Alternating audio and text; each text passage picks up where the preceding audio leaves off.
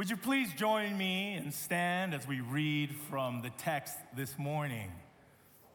I will be reading from the book of Matthew, chapter 6, verse 5 through 15 in the New Revised Standard Version. And whenever you pray, do not be like the hypocrites for they love to stand and pray in the synagogues and at the street corners so that they may be seen by others. Truly, I tell you, they have received their reward. But whenever you pray, go into your room and shut the door and pray to your Father who is in secret, and your Father who sees in secret will reward you. When you're praying, do not heap up empty phrases as the Gentiles do, for they think that they will be heard because of their many words. Do not be like them, for your Father knows what you need before you ask Him. Pray this way Our Father in heaven, hallowed be your name. The Word of God. Please be seated. Happy New Year's, everyone. I've, been, I've been missing for a little bit, so this is my New Year's sermon. We get to start in February.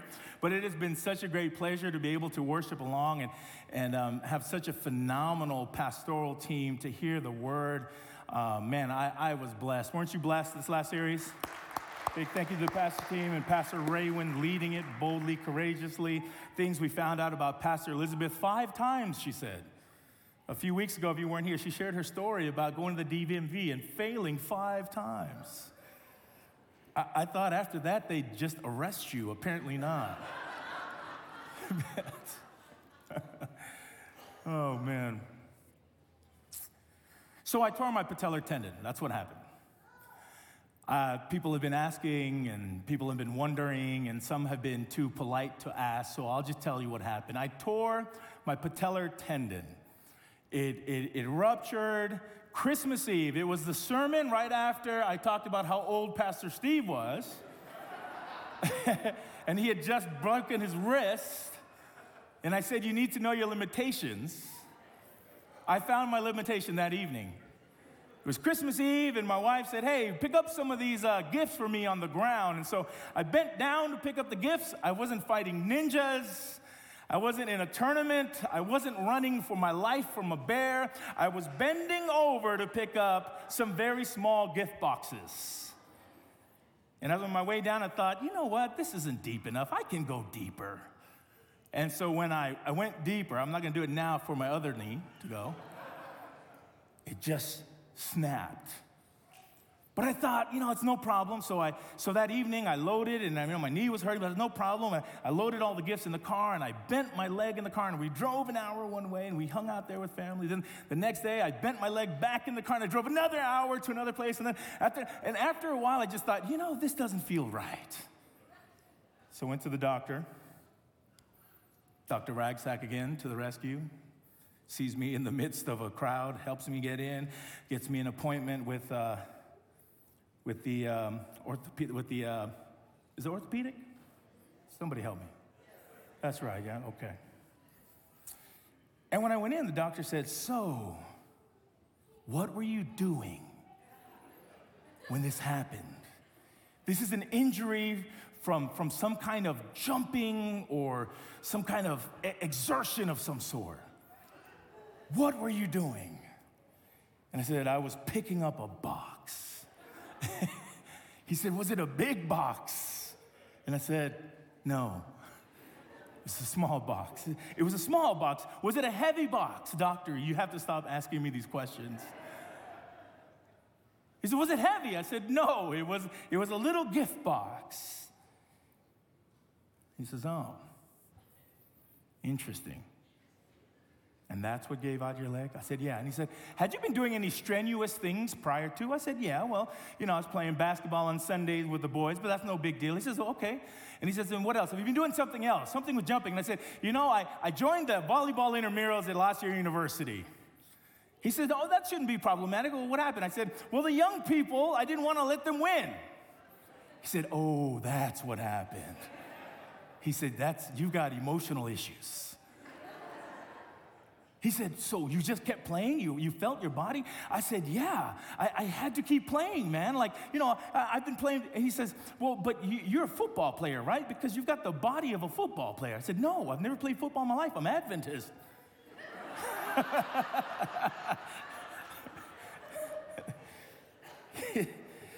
he says, You've never played football? You're the size of a football player.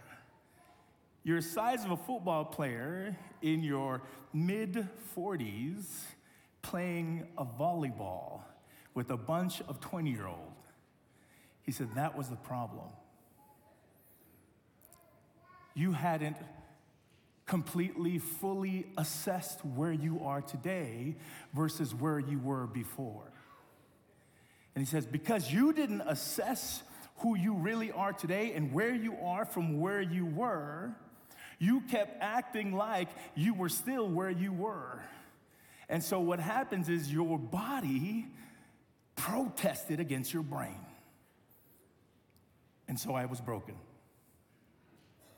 I thought about this wise, thoughtful conversation because I think about the Lord's Prayer and what it must have meant to those disciples when they first heard Jesus the anticipation of the Matthew community that's predominantly Jewish, and, and, and they're waiting for some kind of political, some kind of physical uprising. They're looking for the Messiah. They've been waiting for hundreds of years, and finally, this Yeshua shows up on the scene, and then he shows them, he pours into them something new. He grants them a new vision. He begins to pray with them, and the excitement that that must have struck with the people. We're becoming something different. Liberation and freedom is at the door. We are going to do marvelous and good, tov, good things in the world we live in. And it struck me that maybe we as a Christian community today have moved far from where we started. And maybe we have not assessed ourselves enough. We've just come along and we've always believed that, yeah, we are still exactly those same Jesus followers, but maybe we're not exactly where we should be today in Christendom. We've traded dusty sandals for steeples and stained glass windows. We've moved from spirit led to production led. We've lost our servant model for growth models. We've given up the collective good for the personalized, privatized faith. We've drifted away from koinonia to tax write offs and nonprofit statuses. This prayer that Jesus taught, this Lord's Prayer, is recited by hundreds and thousands of congregations weekly. Millions each year have uttered these very words, yet the words have lost its strength. We have become more inflexible. These are the words that the doctor uses. He says, you, you didn't assess yourself correctly. You thought who you were still who you were. And so you overused yourself, you overexerted, and you became inflexible and weak.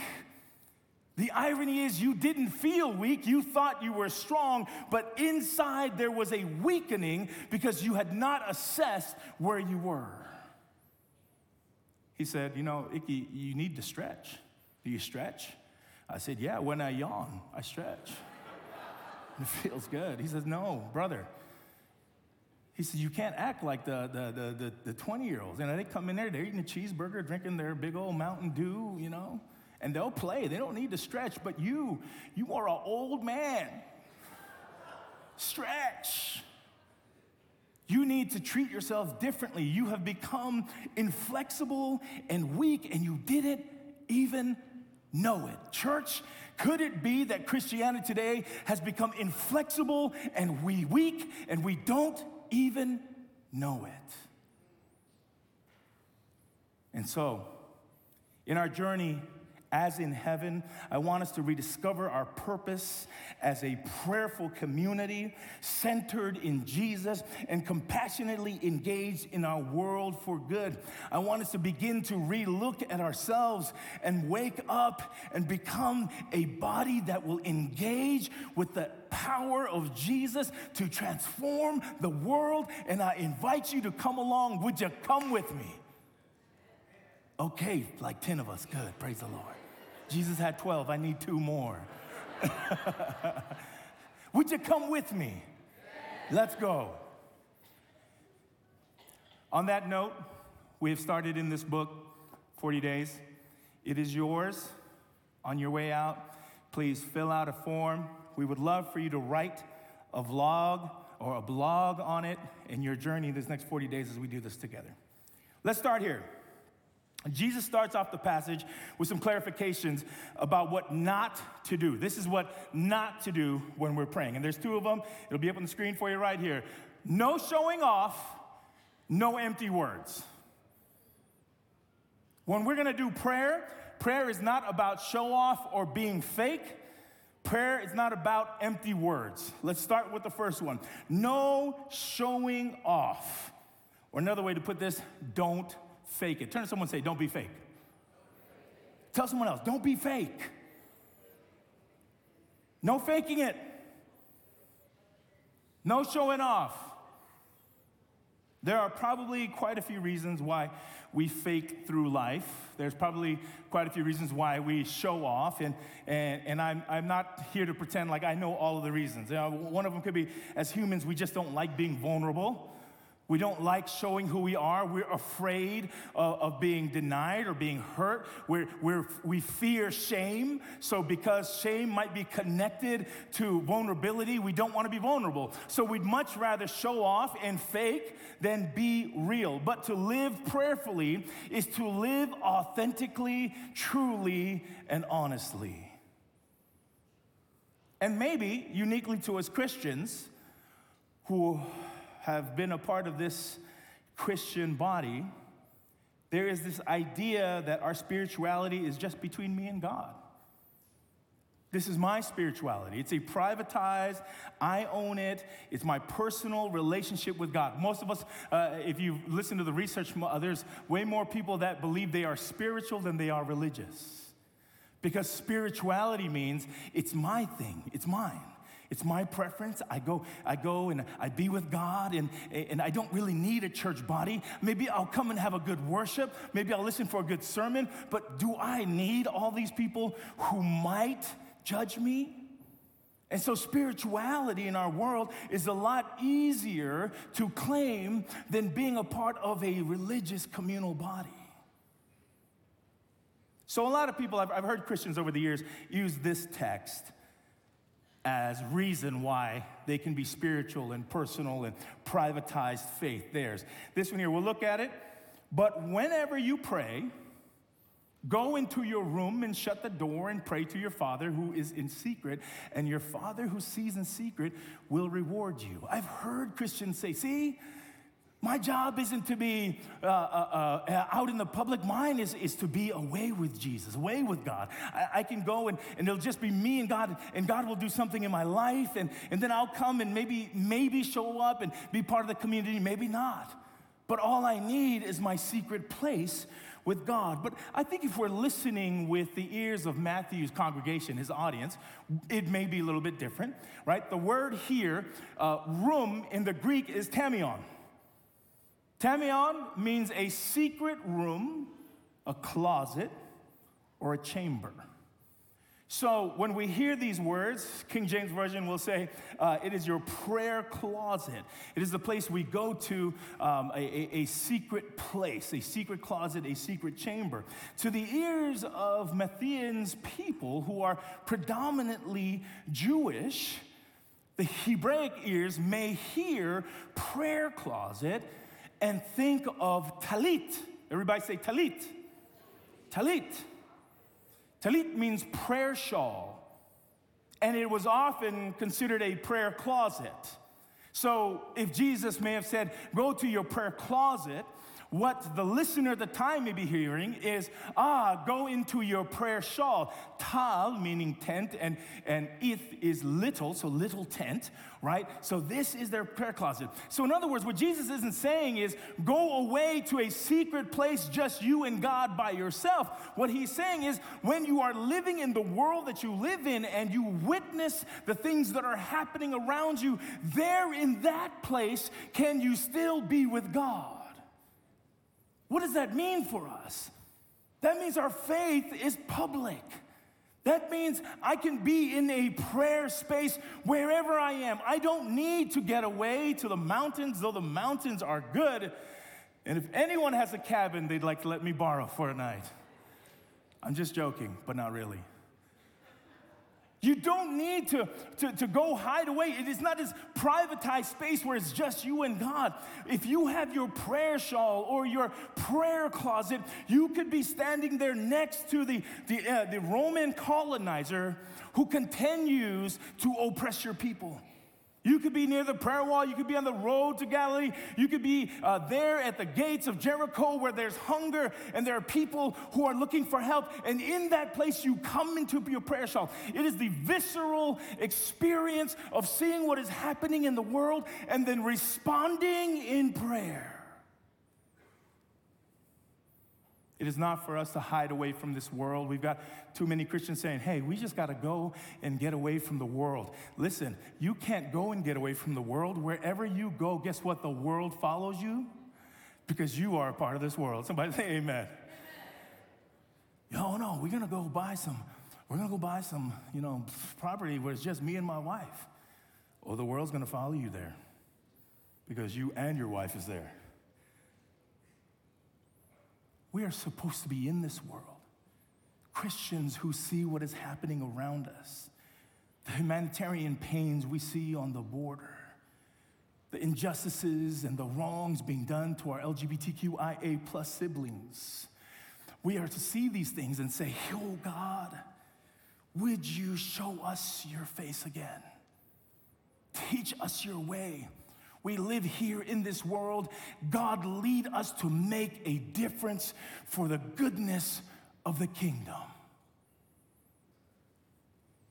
So, maybe instead of thinking of a personalized space where it's just you and God and you get away and no one else matters, maybe what Jesus is calling us to is an awareness of the world we live in and having an active, proactive prayer life that is collective and communal for our world wherever we find ourselves. Praying, praying in the thick of the crowd, praying on the road in traffic praying when we hear about injustices, praying when we hear about lives lost, praying when we hear things on the news that breaks our heart.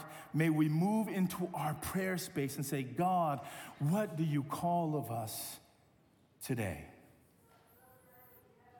So, second thing that God says don't do is no empty words. No empty words.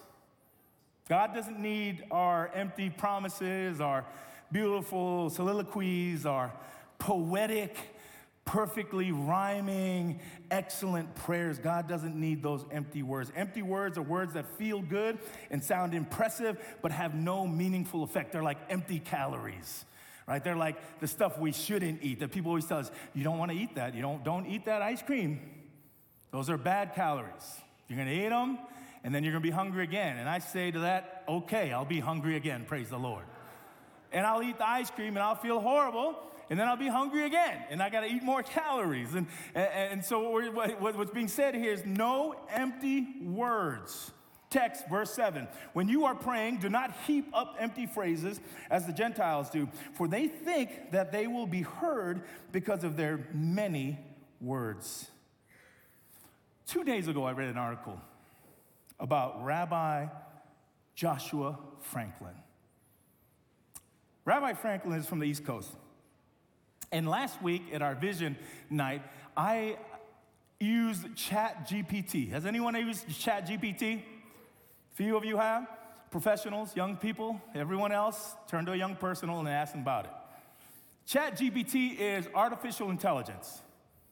So it thinks, it researches, it studies, and it cranks out answers and papers. And I hope none of you are going to cheat and use this later, but that's what it does. It just puts it out for you, and it does it in a matter of seconds. I used it last week to, to talk about um, human engagement, and I was trying to make a point.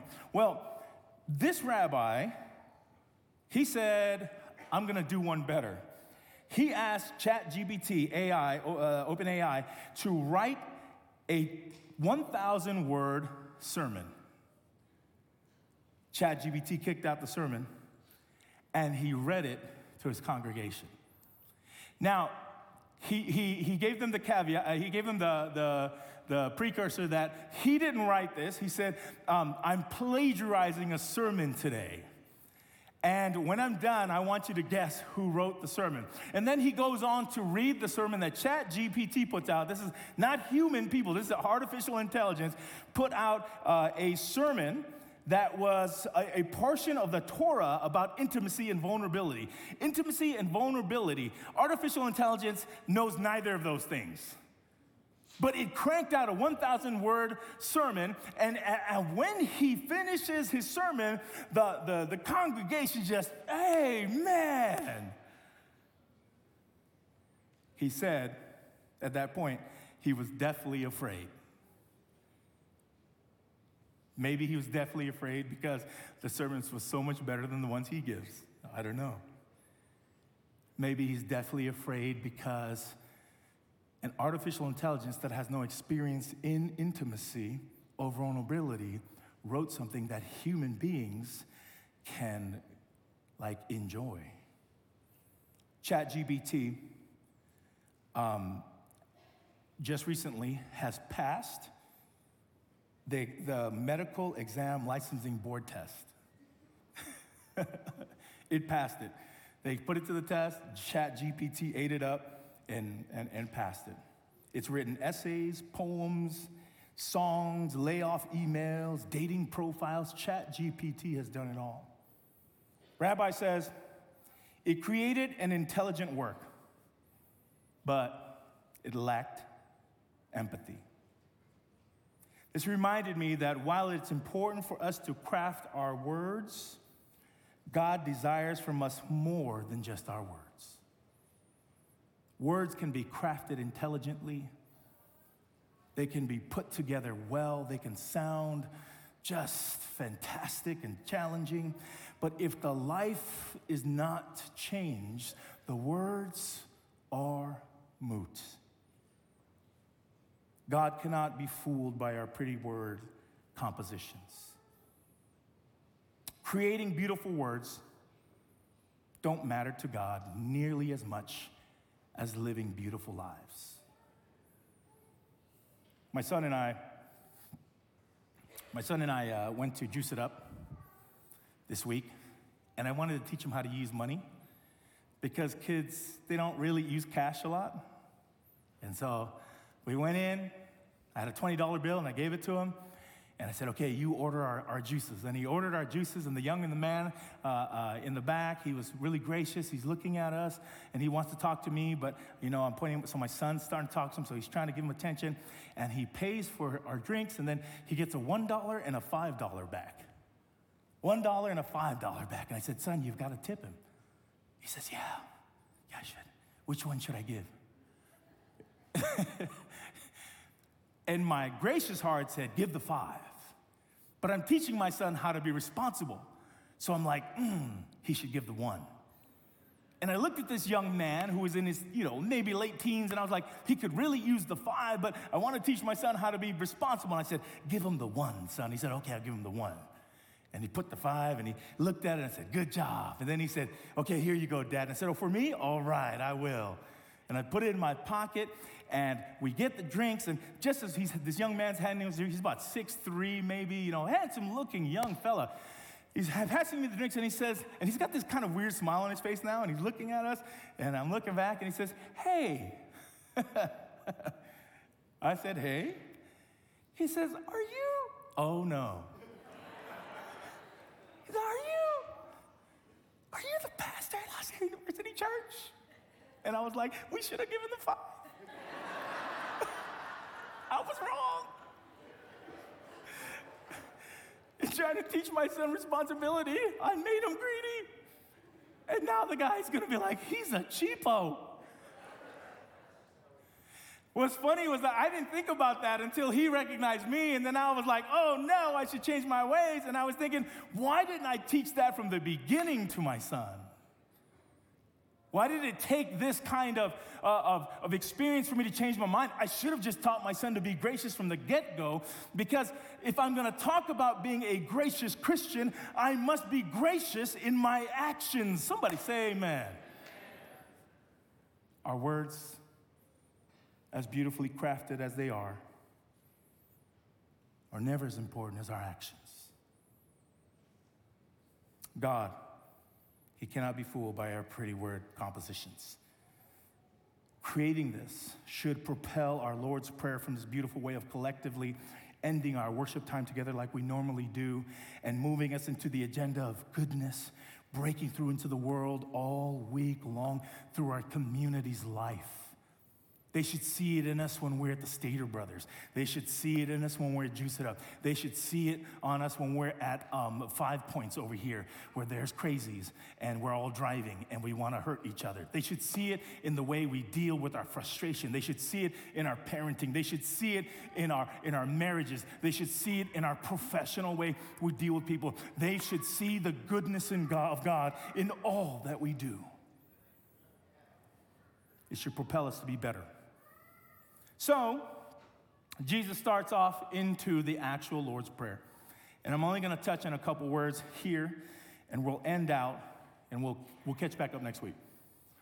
Pray then this way. And Jesus is basically saying, this is the pattern, this is the idea, this is, you know, this is the model you should use when you're praying. You don't have to pray it exactly this way, but these are the things you should think about and consider. Our Father in heaven, hallowed be your name. So we've got the, we've got the relationship of intimate parent, a, a parent who is a father, that's close as you can get a mother or a father, and then you have this intimate parent, also a part of the universe, the one who, whose name is hallowed or made holy, not by us, but by God. God makes God's name holy. And, and God is this God who's not just an intimate relational being to me, but is the one who rolls out the cosmos, the one who breathes and life is, the one who spat and the world and the universe exists, this one who made galaxies, this one who, who, who all other things in the universe derive life from, is also my intimate parent. Abba, our our Father. Our is plural, first person plural, possessive. And in some way or shape or form, that, that, that our is a statement that says, God is an intimate parent that belongs to me and that I belong to.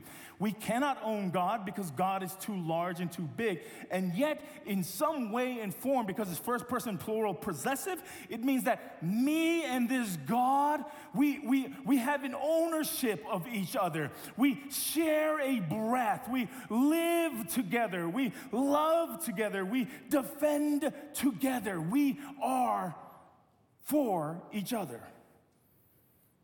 It is the very place by which we say, I know that person. I know my dad. My dad knows me. These, this is my parents. My daughter, when she was in kindergarten, man, I'm just telling my children's business. They're gonna hate me when I grow up. In kindergarten, I got a report back from the teacher who had spoken with the supervisor on the yard, on the, on the field. And what happened was there was a second grader who was pushing my daughter around, who was trying to trip her, right? And so the supervisor tells the teacher, while she was trying to, while the kid kept trying to trip her, she just pushes him down on the ground, boom. And the supervisor said to the teacher, I was so proud in that moment. She said, Go, girl. Always stand up for yourself. And so she, she told the teacher, but I can't just not say anything. I'm the teacher. I'm supposed to, you know, sound like, hey, don't do that.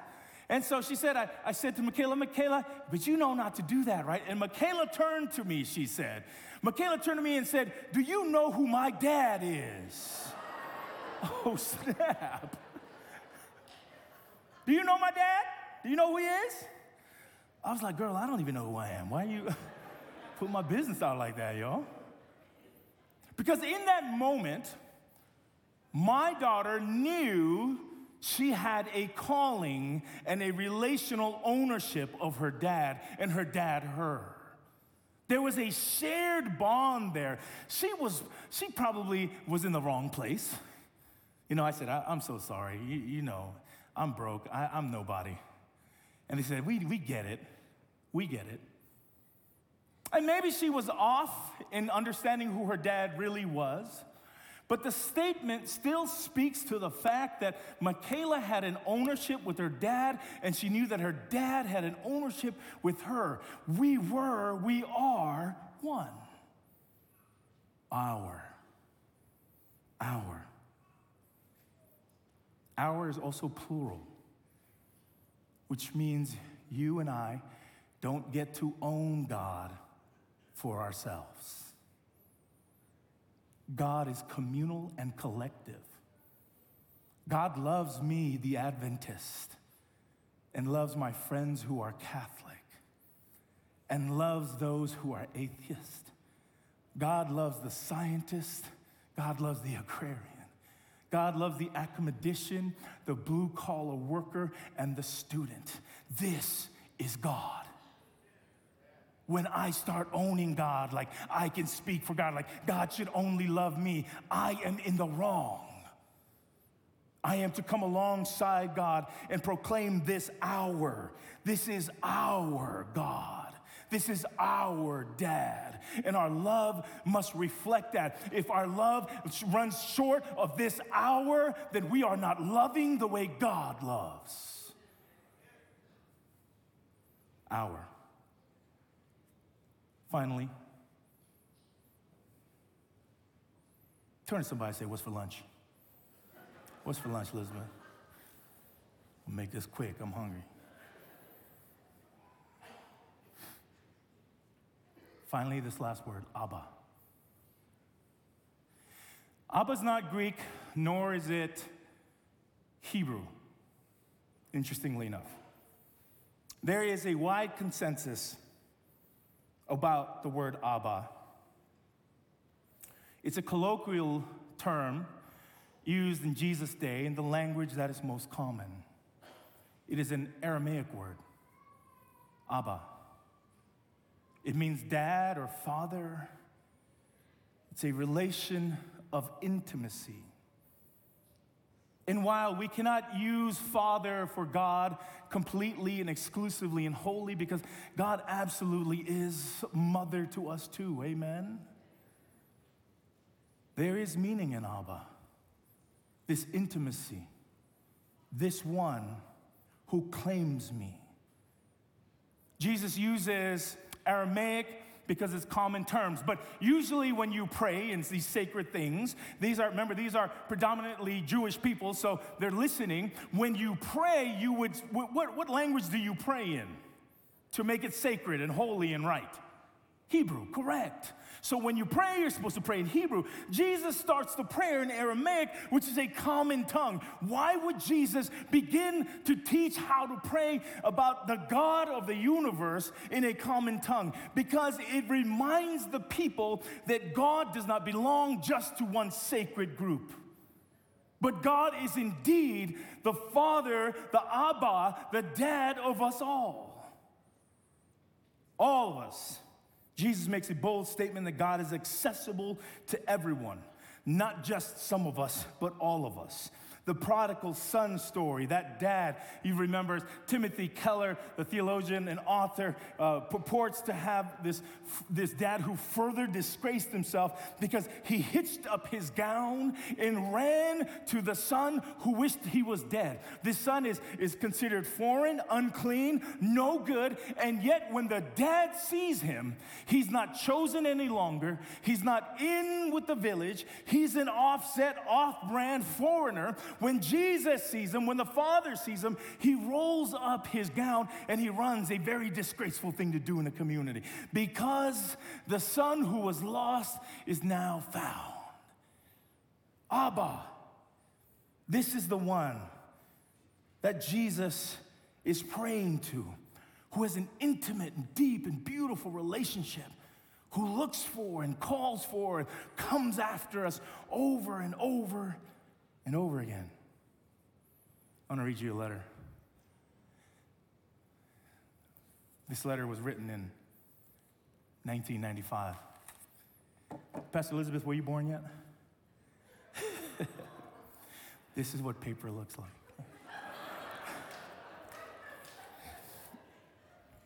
this was called email. Y'all remember this?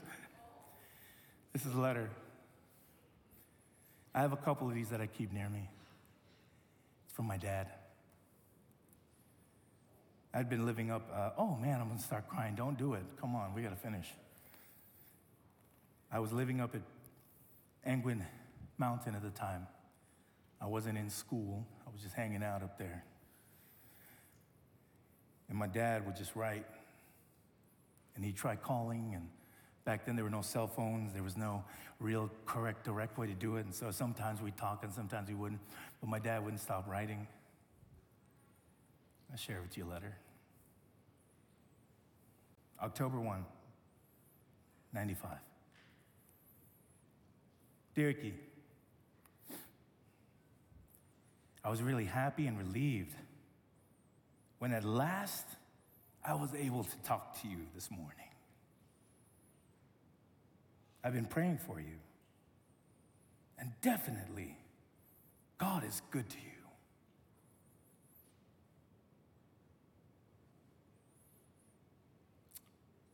I tried to reach you all week because you were desperate. Then, if you were desperate enough, I would just drive up to see you and give you money. Living in LA, undocumented. We didn't have money. My dad was going to find a way to drive eight hours to find me on a mountaintop just to give me money. And give you money. But I had to talk to you first because it would cost us at least $300 to get there and back. However, I am enclosing $100 in this letter. And the other 200 I told you over the phone, I will send it this morning. Hope this is enough to start you off. Iki, give your problems to God always. And He will solve it for you. As I have always said, this God is the God that spoke only and the whole world was created. He can change things in the world for you. Also, we love you dearly. All we can do is pray for one another. Please do not hesitate to call me. Drop me a short note whenever you have a minute and in need of anything. Yours lovingly,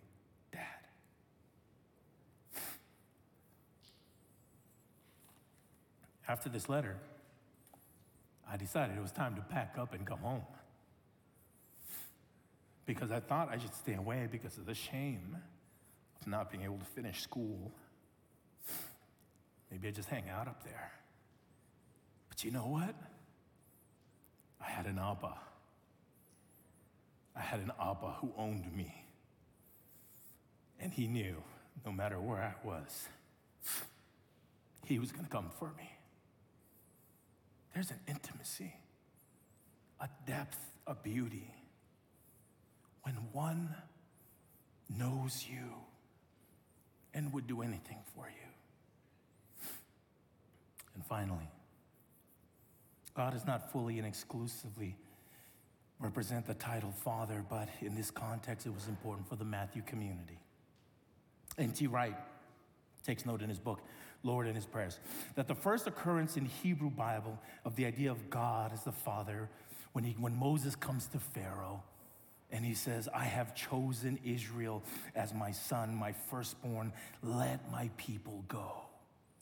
So when the people hear this, they not only hear about this Abba who has this intimate desire to love and care for and run after us, but it's also the Father who brings liberation and freedom and goodness and justice and equality. This is what it means when we say, Our Father in heaven. It means that this, this being, this God, is intimately in love with us, would do anything for us, and wants us to be the agency of freedom and justice, liberation and goodness. This is not some man contrived idea about justice and rightness. This is a God mandate for us to be the people of goodness in this world. Mark Labberton succinctly puts it this way He says, We should not fool ourselves into thinking that it's enough to feel drawn to the heart of God without our lives showing the heart of God. So today, as we close, I want you to consider that. What does it mean not just to be drawn into worship, into the heart of God, but also to live lives showing the heart of God?